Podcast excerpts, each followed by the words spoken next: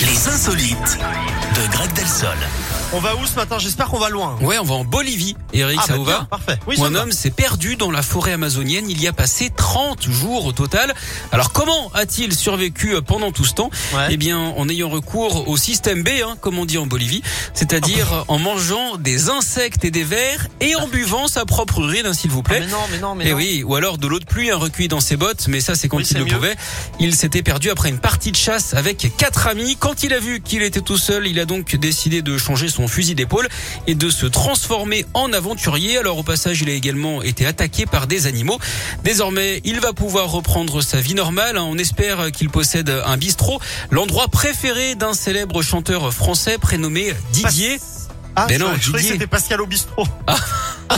Ça aurait pu mais rien à voir avec la Bolivie, du coup c'est dommage. Oui, c'est vrai. Là, ce chanteur s'appelle Didier, le fameux bar bolivien. ça marche. Mais Pascal au bistrot, c'était bien. C'était bien aussi, oui. Van collégiale. Ouh, folie.